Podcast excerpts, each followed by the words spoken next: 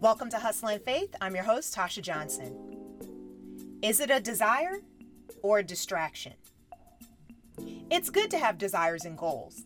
They're gifts from God that make life worth living.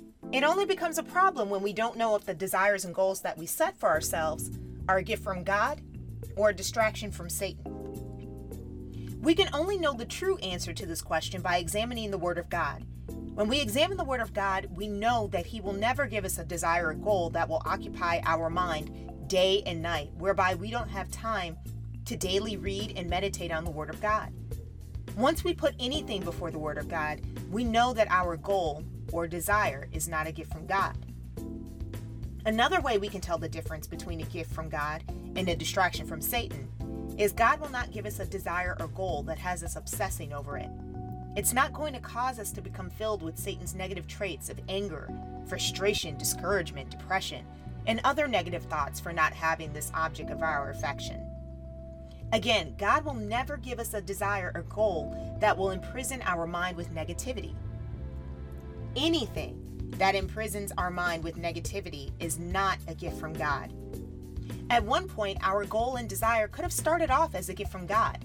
However, once we allowed the object of our affection to elevate itself above the Word of God, this object is no longer a desire or a goal, but a distraction from Satan.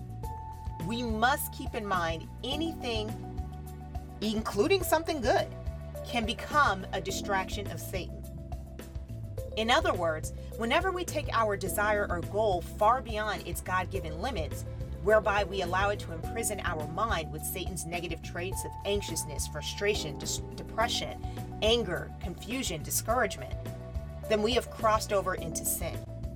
Becoming too preoccupied with goals and desires to the point of putting them before God is a distraction of Satan, not a gift from God. A gift from God will not dominate our thought life by having us obsessing over it. An excellent example of this fact is our desire to spend eternity in heaven. As you know, everyone has a desire to go to heaven.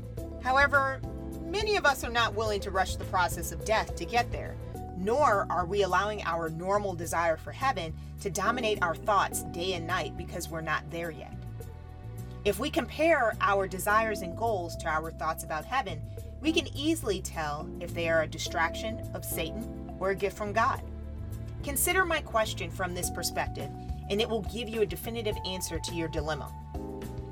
Again, if your desires and goals are truly a gift from God, then we would think about them on the same level as we would think about heaven, and that's Colossians 3 2. In other words, we will not allow our goals and desires to dominate our thoughts to the point that we become frustrated, bitter, depressed, and even angry for not having it. I think the problem with answering our question is that most of us think from a checklist perspective. We think that we can we think that just because something is good and wholesome, it cannot be evil. We forget that even something wholesome can be turned into a distraction. Satan's distractions can come in the form of a job, family, relationship, or whatever we put before the Word of God.